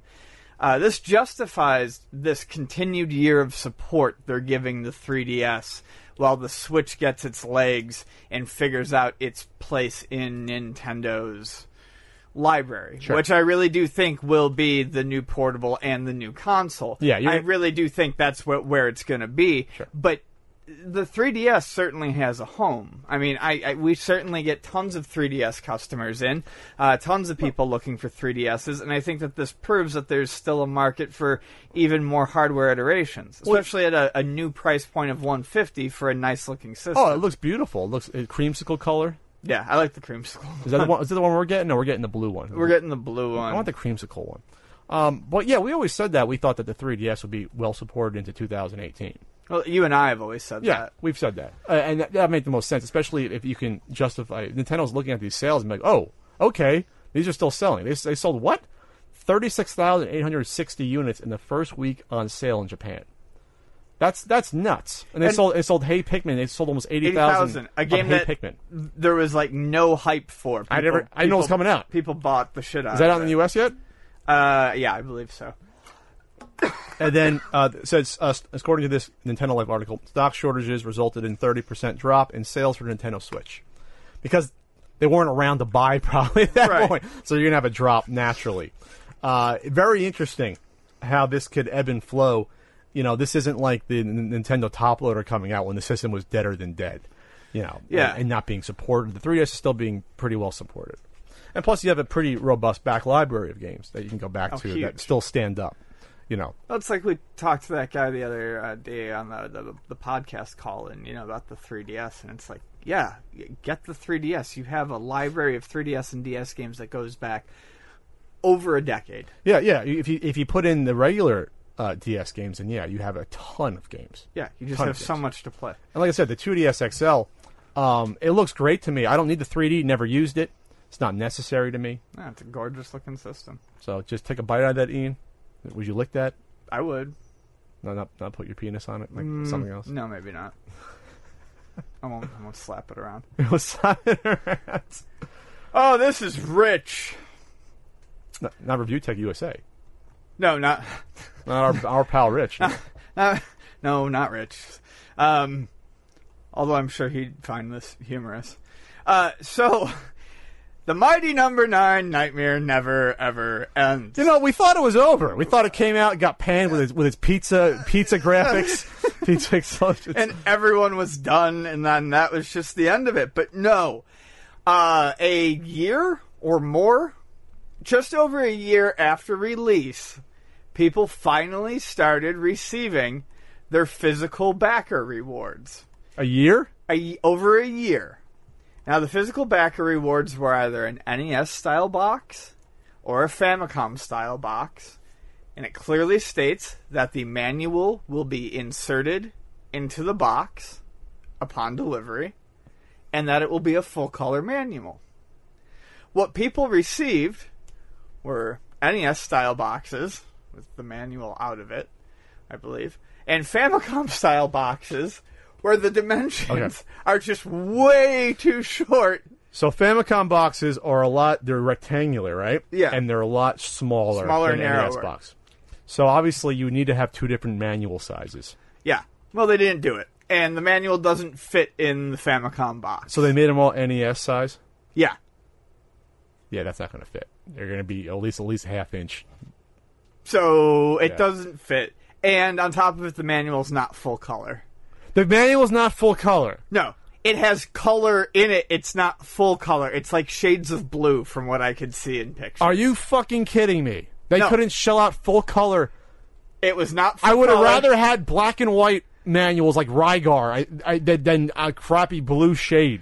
That's what it looked like to me. It was like it was like blue shades and shit. So the manuals don't fit the Famicom boxes, even though they were stated that they would all be shipped inside whatever box you ordered. Um, apparently, they must have gotten the manuals back and just been like, eh, f- fuck it. It just They didn't them. realize that it wouldn't have fit. Yeah, I guess not. And then and then yeah, it's not in full color. So the nightmare never ends for uh, these people. So this is what they said, I guess, in the update. Sure, as a download title, Mighty Number Nine doesn't technically need a physical box, but then you don't technically need to breathe. oh no, you? that was part of the pitch to order the Oh, physical okay. stuff. Of course you do, just like you need this box. Satisfy that inner collector slash old school gamer itch by having Mighty Number Nine take its place among the side-scrolling action games of yore on your desk, shelf, or Ocean Eleven style laser tripwire protected display case. Okay, that's a little unnecessary. This will be shipped to you with the printed instruction manual already inside.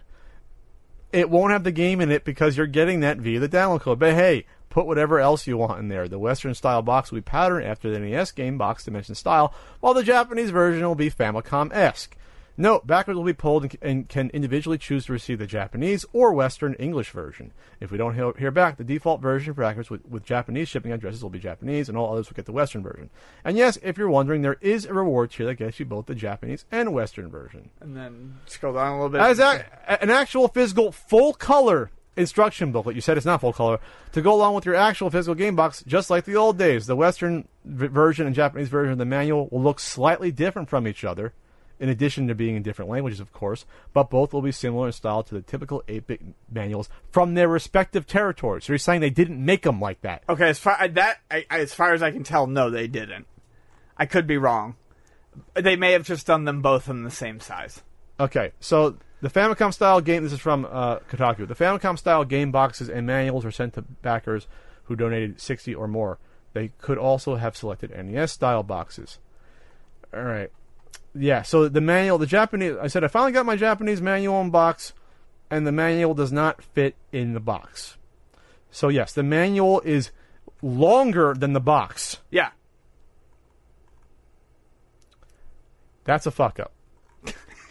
but it is, but it is Japanese worded, so it Okay. just sounds like they so didn't they resize just, it they properly. didn't resize them. they didn't resize They it didn't properly. even think twice.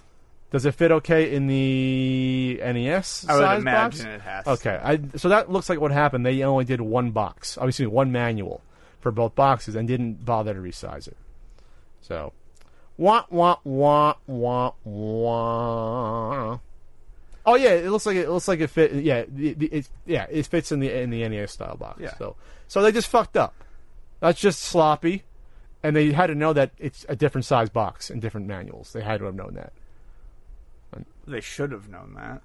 So, you know, uh, anything else on this? Is there a pizza giveaway that goes along with this too to match the explosions? No, I just have a feeling nothing. I, I have a feeling they'll ignore this and quietly go away. Ian, this portion of the CU podcast is sponsored by Dollar Shave Club. Aha! You used to shave. I shaved Once ju- upon a time. just yesterday. If you want a good, clean shave at an affordable price, go to dollarshaveclub.com slash CU podcast. You get any razor there for a buck with free shipping. There's no commitment, and you can cancel anytime. You look romantic handsome. Romantic handsome. Do you miss my bearded looks? Eh, sometimes I do, yeah. You like the, like the lumberjack pat look? I flipped open. Vonnie had like arranged some pictures of us uh, in the living room, and one of them was the most recent Rady's Children Hospital picture, and you had the beard, and I was like, hey, man, Pat looks smart with a beard. I look smart. You I look stupid now? No, smart as in like Oh, snappy, like sharp, sharp, snazzy. Yeah. sharp, as my uncle would say. So you can get the executive razor. It's only a dollar for the first month. Again, that comes with um, four stainless steel blades, and you get six blade cartridges to go along with that.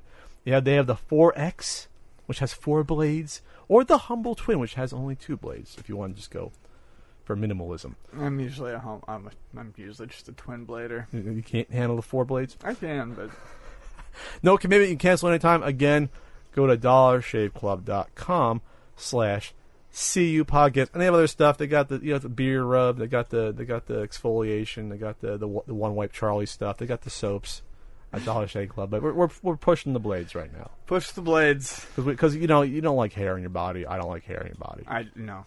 You know you've gotten hairier every year I've known you. I believe. All right. So Ian, Yeah. So a rare Atari 2700 was found um, at a thrift store in Oceanside, California. Which wow, is, not too far. no, like hop, skip, and a stone throw away. 20 to 30 minutes away from us. Um, Damn it. This and uh, that's very cool. It was an unproduced uh, prototype to the 2600. Um, its main difference was that it utilized two uh, radio controlled uh, wireless controllers that combined the uh, paddle and the joystick together in one. Really cool. And if you look at them, they look awesome. Uh, the joysticks are nubbier. Um, if I remember correctly, they have buttons on both sides, so lefties like me can stop complaining. They do. and, uh, you know, that joystick also rotates. Yeah, it's almost like in between a 5200 controller. It's like going there, kind of, in terms of the they're longer, Yeah. Yeah, they're but probably function better. probably function better. Um, it was what they're they're, they're estimating. Someone estimated that there was twelve units, um, but the, the the one guy, um, let's see, National uh, Video Game Museum director John Hardie Met the guy, very nice. uh, says that there there could be be more out there. Sure, in, in some collectors' hands or some ex-Atari employees, it's, it's always possible. Um, sadly, it was not found with the controllers, but it's still a really awesome find all the same. Uh, he picked it up for thirty bucks and managed to flip it for three thousand, uh, even without the controllers. Sure. which is which is insane. Um, By that- the way, by the way, the, the terms of the console look, it, it's basically a 5200 pro, almost prototype shell, and it has the little flip-up plastic. I think it's freaking cool. so, so it's in between a, a, a uh, uh, 2600 and 50 uh, 5200 in terms of like, you know, it plays 2600 games, but it looks like a 5200. So It's very cool looking. Um, Had the AC adapter with. what's cool about the controller is I I think it could have been utilized really well on something like the 7800 where they were releasing games like um they put out games like Ikari Warriors on the 7800, right? Yeah, Yeah, and where- 2600. I yeah, believe. um, where you could at that point then do the actual arcade style setup of moving and shooting because you have the movement movement and the paddle at the same time. Well, they did have um, the the, uh, the the telegames version of the Video Arcade 2 did have a similar thing where the the rotator and joystick was on the same. Oh, in the in the in the Gemini did that as well. Yeah. Um, but it was just never a function that you could put into a game. Um, so it's very cool. The reason why it never got mass produced was these radio controlled remotes had a range of about a thousand feet. Mm-hmm. And they only differentiated between left and right players. So, uh, so they had different signals. They had different signals on each unit between the two controllers, but they didn't change that signal per unit. unit. So That could be a problem. especially if I, you know, And who knows what else it could interfere neighbor, with? yeah. if your neighbor had one, or if you had two Yeah, units in I- the same house. I think the FCC would probably be like, "This is no good." yeah, I mean, it just would have been a nightmare. Actually, yeah, go look at a Video Arcade 2 controller and then compare it to the 2700, and it's almost like it's in the ballpark in terms of what they were going for uh, there. Because Ian's looking up right now. There's, and those are fantastic controllers, by the way. I, ha- I have a Video Arcade 2. I should actually just use the controllers. So the Video Arcade 2 controllers, yeah, it's, it's one joystick and, and the rotators on it, and then you have two buttons left and right. So it's also lefty friendly, Ian. Yay! So there you go. But um, again, another story of uh, now every month this is happening. Whether it's uh, the, you know Earthbound NES Oh, prototype from awesome. last month. That's really cool. Surprised you never saw that before. No, I came I across never one in the store. Um, again, the Gemini I think is somewhat similar. I like Um, the Gemini one a lot. It's just got a little joystick at the top and then the actual spinner at the bottom. Okay, well, this is built in one, so you're right. In theory, you could have did a game with both digital and analog at the same time. But again, like with the with the John Hancock's uh, uh, friend finding the Earthbound NES prototype at a garage sale, this is found at a thrift store. Damn it, I should have been there at Oh, it- store. and that's kind of the point I wanted to make, and I made that same point before. Is there's still good shit out there. Sure. You just, you know, it's it's it's odd. It's it's moving back to places that people have abandoned looking at. So, do you have a problem with people saying, "Well, you bought this from a thrift store"? You know, this just came from a disabled Army veteran store, and, and the money's not going back to them necessarily. Is, is that an issue, or it's like, eh, part of the game? You know, it's like you find this stuff at thrift stores. You know, I is that is that a morally gray area to you, a dilemma, or is it sort of like it is what it is? I don't know. Back in the day, people used to find video games all the time that were rare, that were cheap at thrift stores, and I just think that's That's just part, part of of the game. what it is. That's part. Let's put it this way. That's part of the reason you get up and go to the thrift store to begin to begin with, right? Yeah, Is that part of the reason why? yeah, I So, think mean, so. So that's part of the draw to begin with. So I don't know. So it's it's it's uh you know we can talk about uh, people in the comments. Let us know what you would think. What, would you would you leave it behind, or would you tell them, hey, this is worth thousands of dollars? Would you buy it and give money back to it? You know, I I guess it depends on your situation and what you would think. Throw them throw them a hundy after you sell it. Come back and say, hey, uh, donate some money to them. That's up to you. It's probably the best bet. Here you go, Ian. We have a scumbag, a scumbag seller, seller of of the Week, week, week. week, week. And it and it, and it's a callback scumbag sell of the week to the last one. Do you remember the last scumbag sell of the Weekend? What were they trying to sell on eBay? Uh, NWC gold cartridges. And it was hysterical. It was. This, this is even more hysterical. You know what was hysterical also uh, the, at that though Huh. is that I got an email threatening me legally about that. Oh, I bet you that went real far. Yeah, that went far. So we didn't know where the counterfeit Nintendo World Championship gold card was coming from because it, it appeared the same. The label looked a little bit different. It came with the participation card, even, which we thought was strange. The dip switches, though, were a different color, and if anyone has any knowledge would realize this is a fake. But we found the source based upon a tipster. Email tipster. Ian, where is this? Where are these uh, counterfeit gold NWCs coming from? OneUpRetro.com. So OneUpRetro.com is having has it on their at their store, and originally three hundred dollars crossed out one seventy nine. Oh, what a steal. Buy it now, and you'll be hooked up with some serious nostalgia. Not only will you receive one gold hand dipped NWC replica reproduction cart, here's what else you can expect a UV protected case when it arrives, a black Nintendo dust sleeve, clear printed Nintendo World Championship labels which you can apply. Uh oh. Another another NWC label option you can apply. So they're giving you two different labels. What does one look uh, more authentic than the other? Yep, I don't know. probably. a mini-sized replica version of the NWC cer- certificate of completion that was given to the finalists at the 1990 NWC Which competition. doesn't make any sense. There are other reproduction carts available, like the retro USB one, which I will, I will not come down against because that looks fucking totally different. It's blue shelled fake as shit, and, and, the, and the switches are different area. Yeah. But this gold NWC cart just makes you feel better about owning a reproduction of one of the most revered cartridges video game competition compilations in the world. It makes you feel better, better. Ian. No, it doesn't. No, I, how does anyone feel better spending 179 on a fucking bootleg? Especially when the retro USB one was cheaper. Yes. Do you? I mean, I, I don't know. Uh, If you want to say, Pat, I just wanted to play it, you can just you can get loaded up on your fucking flash card, or you can again, retro USB still has them. Or what are they? They at retro USB? And shout out to Bunny Boy Retro USB. Hi, bunny boy. At retro USB, uh, they cost. Uh, let's see. Uh, you can get it for seventy five bucks. Seventy five bucks. You want to play it on a physical cartridge? There you go. Toss some money, bunny boys way. Yeah, seventy five bucks. It's free advertising. Free advertising, Bunny Boy. there you go. Um, it's weird because this website exists. It looks like it's a blog. So it, I, I'm trying to see what else they sell on this website. I don't, I don't think they do. It, it, it's not really. It's it looks like it, it's new. It, it started in May. So I'm just gonna put this out here. Okay, shop now from the website, and then you can go on their mail list. Click on shop now. They offer. Oh, here you go. Where, Here's where- what they offer. Where's the shop now? It's on the main website. Just go to one- oneupresretro.com. They have an NES 136 in 1 plus 7 bonus crappy games and multi cart. Okay, not sure if that's an AliExpress deal, if they made it themselves. NES 117 and 1 plus 5 crappy game multi cart. They sell an SNES clone console, one up retro branded SNES clone. They sell five screw shells, uh, black shells, and they sell uh, NES controllers.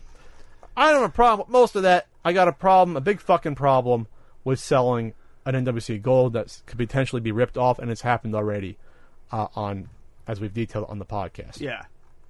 So, please, please, One Up Retro, do yourself a favor and take down that awfulness. Any final thoughts, Ian? No. All right, we, we are we are together on that. Q and A time on the CU podcast, Ian. This is from Odie Zombie. And the question is Angry Joe versus own audience taking a two month break has led to major backlash from Joe. I definitely have opinions on this. okay, I think you do too. And this is going to surprise everyone because when, I- when I- Angry I Joe think this is really going to surprise people. because when Angry Joe has come up on the podcast before, let's just say uh, our responses haven't been on his side 100% no. uh, when it came to uh, talking about Nintendo copyright and things of that nature. But Joe t- manages to get into the news every couple years, it seems like, when stuff comes up like this. So Joe's been doing his Angry Joe reviews for like nine years straight, like one a week. They're produced, they're CG, they're goofy, they're in costumes, and he reviews a game. That's his. That's his. That's his. His shtick. That's his product. I'm not going to argue whether or not I I like him or not. The point is, his fans love him, and that's why he has a lot of viewers. So recently, he's come up and basically said, "Hey guys, I'd like to take like a two month break from doing those specific videos. Those videos are highly produced, they're scripted, they take a lot Probably of time to a shitload of work. and he's you know and as he stated in the past he's like hey i didn't i didn't you know i never get to have a vacation maybe he had a short break I think, he did his last one after like right before e3 he wants to have a break and he's still putting out other content on the side like movie reviews maybe stuff on twitch Oh, so he's not even taking a full on break. not a full break just from these the main series the one that quote unquote people subscribe for Okay. so he said that and his fans went absolutely ballistic on him he said this is oh things like this is not what we're here for how dare you? How can you do this other content? You said you're taking a vacation, you're still doing this other content, things like that. Hey. So, so he basically went to quote unquote war with his fans, basically, you know, calling them out here and there, You know, he's probably frustrated about it. He's like, he, he saw it as a slap in the face that I've been giving you free content for nine years, and this is how you're repaying me. He he disabled comments and ratings, I, I think, for a, a few days, and he enabled them again. But on Twitter, he was pretty vocal about, you know, like feeling feeling like like um, like his fans betrayed him, or or like they, they were entitled because of this. All right. So so what are what are your thoughts? My this? thoughts are that overall, let me just come out and say that, um, to the shock of probably everyone, I am I am on Joe's side on this one. Wow. So we won't get all the thumb downs like last time. Um, Or maybe we will. Or maybe, no, we will for those fans that we- are. we- we're about we're going to anyways. um, I, I'm on Joe's side on this, and uh, I, I don't know that Joe maybe necessarily handled the situation as, as well as he could have, but I I absolutely understand the frustration. And if I was in the same position as him, which I'm not, never will be, I, I may have vented my frustration in, in similar ways as well. The thing is, is um, he's not a slave to his audience the man works his ass off, regardless of what I think about him or his product. He, he, I mean, he he works. He works quite a bit at what he does. Um, and uh, honestly, those fans can stop being fucking assholes. I'll just say it. Uh, they're they're being fucking children and they're being babies. Um, the man's allowed to take a break. He doesn't. He doesn't need to answer to you. He's not disappearing off the face of the planet. He's taking a breather because people get burned out on this stuff. Um, people forget that this is actually a job, and that people who do this, like he does, or like you do with your Pat the NES Punk videos, um, Jirard does with completionist videos, Norm does with his gaming historian videos. These all take a lot of work in the background to do. It's not like people just show up and throw on fucking costumes and turn on a camera. Th- this is this is work. It's not ad libbed. Yeah. I, I wish it was. I wish it was that easy. Right. It's not a let's play. It's not. So he's. I. I, I just. I. I don't. I don't. I don't get it. But this is the problem. Is and I, and I do have to say this, and, and and this is a cautionary tale as well. And this is where I break from Joe just a little bit. I'm not breaking wi- from from what Joe uh, from my. I stand with Joe on the issue of he deserves a break and he should not be beholden to fans. But Joe has kind of built a Joe's fan base is pretty fucking toxic. And this is kind of what happens when a toxic fan base is left to run unchecked. Um, I, I, how are you quantifying that? Just from what you've seen, the Just response from to what I've seen. It's interesting. I Maybe, w- maybe, maybe overzealous. Uh, I would I would say that. I would sure. say overzealous. M- maybe if I may say, maybe could mature here and there. Yeah, I'm not saying oh everyone, but from the responses I've seen to what when we talked about them and they've come after us, I'm like, oh, this isn't our audience. This is a different sort of audience. I, mean, I don't know if toxic is is the, right word, but I mean definitely overzealous. Um, really amped up, like ready to go at any second. Well, that's how Joe is, though. Well, so true. I guess Okay. I guess you can have the conversation. How much is a content creator responsible for their audience? Have they, are they the ones solely responsible for cultivating it, or, or you know, sort of like has is is he to have expected this backlash? Did he create this at some point based on how his fans are? I mean, that's that's another conversation. You know, I think. I feel like he probably could have expected this just from seeing the the fan base and the types of fans. Um, and I think the better thing to have done would have just been like, too bad, and Sure. it just carried uh, on. I don't know that there was any. I don't know that there was any benefit from getting into it deeper than he needed to. Th- This is what he said about when he when he's disabled the comments. I think we should put him back up. He said it's concerted effort from haters and trolls and people who are easily manipulated, and now they have tried to destroy my other content. I guess they were going on other videos and complaining. What happened? What happened with the comments is that they devolved into shouting matches, and when I saw that that happened on a video game related video, and that's why I was like, okay, enough, enough. Then I think people are getting on because he also had a schedule of videos that he, he tried to keep to and he couldn't, and that Uh-huh. probably fed into this as well. Uh, he said the schedule video is probably the worst thing I, I could have done. If you're a creative based YouTuber, don't create for yourself some schedule. People thought that I swore and I promised in the video that I would stick to the schedule. When you go back and watch the video, it's probably a previous one. I never said that this is set in stone. I even said that this is not set in stone. We're experimenting with, with this. We just want to have more regular content. In his video from six months ago, Vargas does say that they are trying out a new schedule and that some things may take more time. Uh, according to this Kotaku article, it said this isn't the first time Vargas has had to address his audience regarding his schedule. In December 2016, Vargas tried bargaining with his audience, explaining his burnout and a desire to take a break. In quotes, I can do, do two reviews a month, and if you are happy with that, can I have permission to do my movie reviews? Now, obviously, he wasn't act, uh, asking for explicit permission, but probably an implied permission that it, will you not fucking revolt like you have here? And that's where I, I would like to say that is where you cannot let your audience get the point where they can Right. dictate your life to you. Nope. You can't even, to me, imply that. If you're not, if you're going to go into the game like this, and obviously this is like going back to Godfather 2, this is the life that we chose to do. Yeah. right. Moe Greene was a kid. Hey, you know what? He got shot in the eye, but I didn't complain. I didn't ask who did it. This is the life we chose. So this is a life Joe has chose chosen for himself for the last nine years. Be that as it may, that still does not give the audience the right to dictate his life and schedule. If you're unhappy with his workload, obviously you can complain. I would say that it's probably a better use of your time is just don't watch those videos or come back when he's back to a schedule you like. Because once you feel entitled enough to say that, oh, how dare you take a vacation? I mean, come on, you don't have that power. You might, and maybe that's what it is. Maybe the audience thinks they actually do. They feel en- entitled to that since, like, oh, we, we propped you up for this long. You know, we, we have a say in how you do this. Maybe that's the thought process. I obviously don't agree with that. they should fuck off. Well, it's the same thing with me when people say, uh, you know, why don't you go back to what brought, quote unquote brought you to the table or what your uh, channel was founded on? It's like, well, you really don't control what I do with my life and my creativity. If Right. You, yeah, that's that's what it comes down to. And if he feels burnt out, he feels burnt out. I feel burnt out too, uh, at times. Uh, but you know, th- like I said, this is the life you chose to do. You know, it's still it's still better than uh, you know me back when I was working at Suncoast Motion Picture Company. Uh, that was the worst job I ever had. So there you have it. Pe- and plus, people evolve. After nine years, you might want to do something different. Yeah, and not do the that. same. stuff. I'm still surprised. Uh, you know, uh, like like Jirard and guys like Linkara are doing weekly, episodic, same content year after year. I'm like, that's incredible.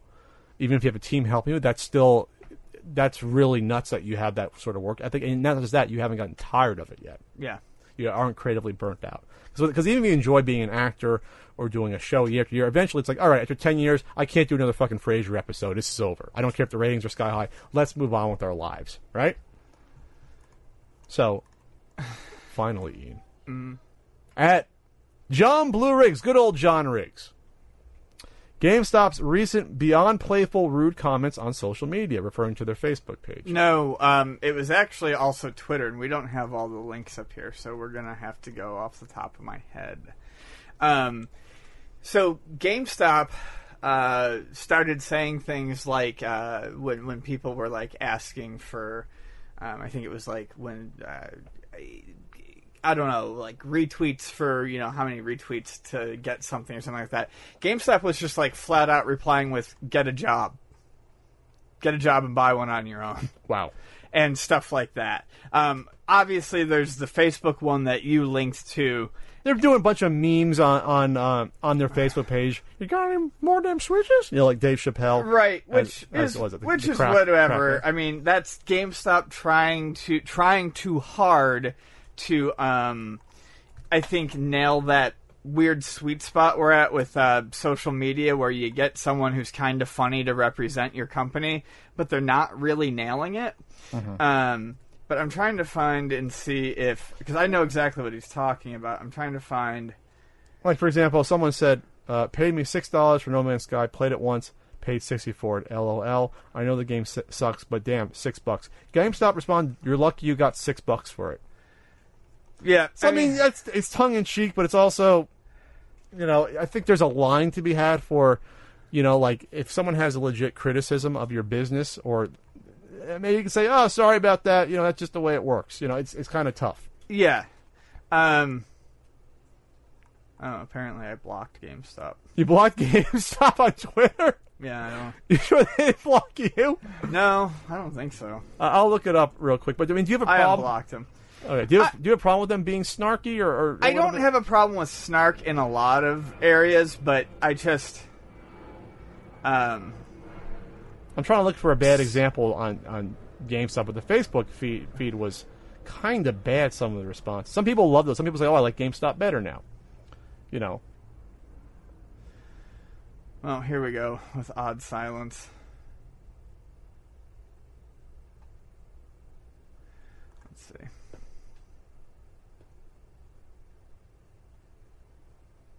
Someone asked, "Are you really using a Chappelle Show cocaine sketch to sell Nintendo Switches?" And they just replied, "No." Um, man, everyone wants to roast GameStop, and here I am wanting to give them a hug. They respond with a little hug, GIF. So it, it's interesting. I don't know who's running it. Obviously, this is what they want to do. This was the one that annoyed me. Is that someone commented? Noah Francis commented and showed. It looks like it's Walmart, a display of all the Walmart, and there's like at least there's like switches are in the case. Yeah, mm-hmm. like that which probably means there's at least probably like six per there. It's like probably twelve switches or something. Right. They respond with, We're sure once everyone is done picking up their 12 pack of batteries, briefs, and shampoo, they'll finally head over to grab one if they can find someone to open the lock to get it out. That's such a. It was so hard I went to Target, and it took all of 20 seconds, Seconds. for them to open up the cabinet and get it out for me. Yeah, it's not like I've never waited in a very long line at GameStop because they But- don't know what they're doing at But, the cash but guess counter. what, GameStop? When I went into your store and asked when you're going to have the switches in, I was told to uh, sign up to get one of your bundles because you weren't going to just get the switches in the store. Yeah, So that's your choice. So if you're going to sell the switches off the off the off the shelf, and I could have pre-ordered one, I would have done so. But you lost my sale, and it went to Target the next week when they got them in with Super Mario uh, Kart was in. So that's where I think they're trying a little bit too hard to be cute. I mean, that's just like that's unnecessary to me. yeah. I mean, in this one, like, uh, there's a guy who posted a picture on Twitter, and it just says going to get twenty bu- bucks at GameStop tomorrow. Uh, they did an at GameStop, and GameStop searched them out and said, "Well, that's like twelve Swiss francs."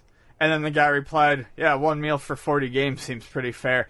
And so it's it's it's not even it's that they're searching it out too. That's kinda weird. That's kind of weird. That's not going to help. them. And when you are trolling people about their own shitty trade-in program, I, snark is fine. It's fine to be humorous. I, I loved watching the old like Wendy's interactions with people and stuff like that. That was amusing. Uh, some of the record labels that I follow have really like fun, snarky banter with like the people who follow them. But I feel like for a company like GameStop that's in the position that it's in, eh, it's not a particularly good look for them. Sure, sure. It, it's just,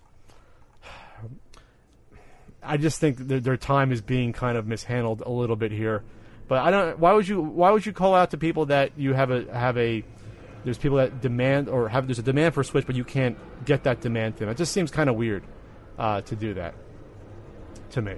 So there you have it, Ian. Oh, I forgot to give you the last one. Here's another one. We'll have to hold hold off the other one or give you two at once. All right, Ian, well, that's another. That's another. Uh, another dig dug. what dig is it? dug? What do we get? What do we got What in do we there? What do we get? What That's we a mystery bag. Or- this is Pixel Dan's territory. I think it's I think it's the man himself. I think it's Taizo Hori. Oh, oh, uh, It is. is Taizo Hori. Show the show the show the camera, Ian. There he is. Yeah. These are cute as shit. There you go, Ian. Thank you. I'm trying to be, but we're not done. Oh, we're not. There's done. not. There's one more. There's one. Because I forgot to do it during the angry the angry uh, Joe segment. One more, Ian. Oh shit. By the way, if you want to ask uh, a question directly on the on the CU Podcast hotline, we have a Patreon, patreon.com slash CU Podcast, as Ian screams. Oh, yeah. And the Fygar. I think that's the full set right there. it is the full set. And, Woohoo! and we got I got those for you uh, during uh, Too Many Games weekend. I was with Andre and Dan, and we did the scientific method of just putting them in our hands and making sure that they weighed differently. to make sure to, to make sure they weren't doubled up. That's awesome. So Thank you very much. there you go, Ian. See, like I said, I don't totally hate your guts. that's, that's very nice of you. They also have, I think they have they have the one Frogger one. I, th- I want the Frogger one. They have a couple of Q*bert ones, and the weird one is they have a Mega Man, which is not an arcade game. So I think that's kind of the weird one there they threw in. Did But- An- did Andre get the coily? Oh, he's got yeah. He I, Okay. I was gonna buy him for saying, "No, I got these, Pat. Come on." He Okay. gets every you. merchandise. I was gonna say I hope he has the coily in the Q*bert. Andre is, is, a, is a is a peculiar character who has a fondness for Q*bert and Archie. It's a, it's very off the beaten track with Andre sometimes, but I love Andre. I do too. So that's it for this CU podcast. Again, we have a Patreon, patreon.com slash CU podcast. We're on Stitcher, iTunes, Podbean, Google Play. Um, these go live up there, then we cut them up for you afterwards. And uh, what else? We're going to be at a Video Game Con in New Jersey, September 9th and 10th. We'll be at Game On Expo in Phoenix, August 10th through 12th. Wow, it's coming up quick. Or 11th through 13th. Tenth. Uh, That weekend. It's a weekend. It's a weekend coming up. 11th through 13th. We'll be there. It'll be Ian's first convention since October. So that's like, that's going to be big. I'm super excited about it, and it's like my birthday weekend too. Oh, is it? Okay. So we'll hang out with uh, our pal Norm, the gaming historian. So, uh, anything else, Ian, you want to add before we say bye? I'm. Uh, we're gonna get heat stroke. We are. I think it's too late. it actually wasn't as bad as I thought it'd be. I actually settled into a decent sort of uh, No, we got a little bit of cool over here and here. a little bit of cool. Ian, you're cool. Thanks. All right. So for Ian Ferguson, I'm for, Pat Contri. and for a certain NES guidebook, we'll see you later. Bye.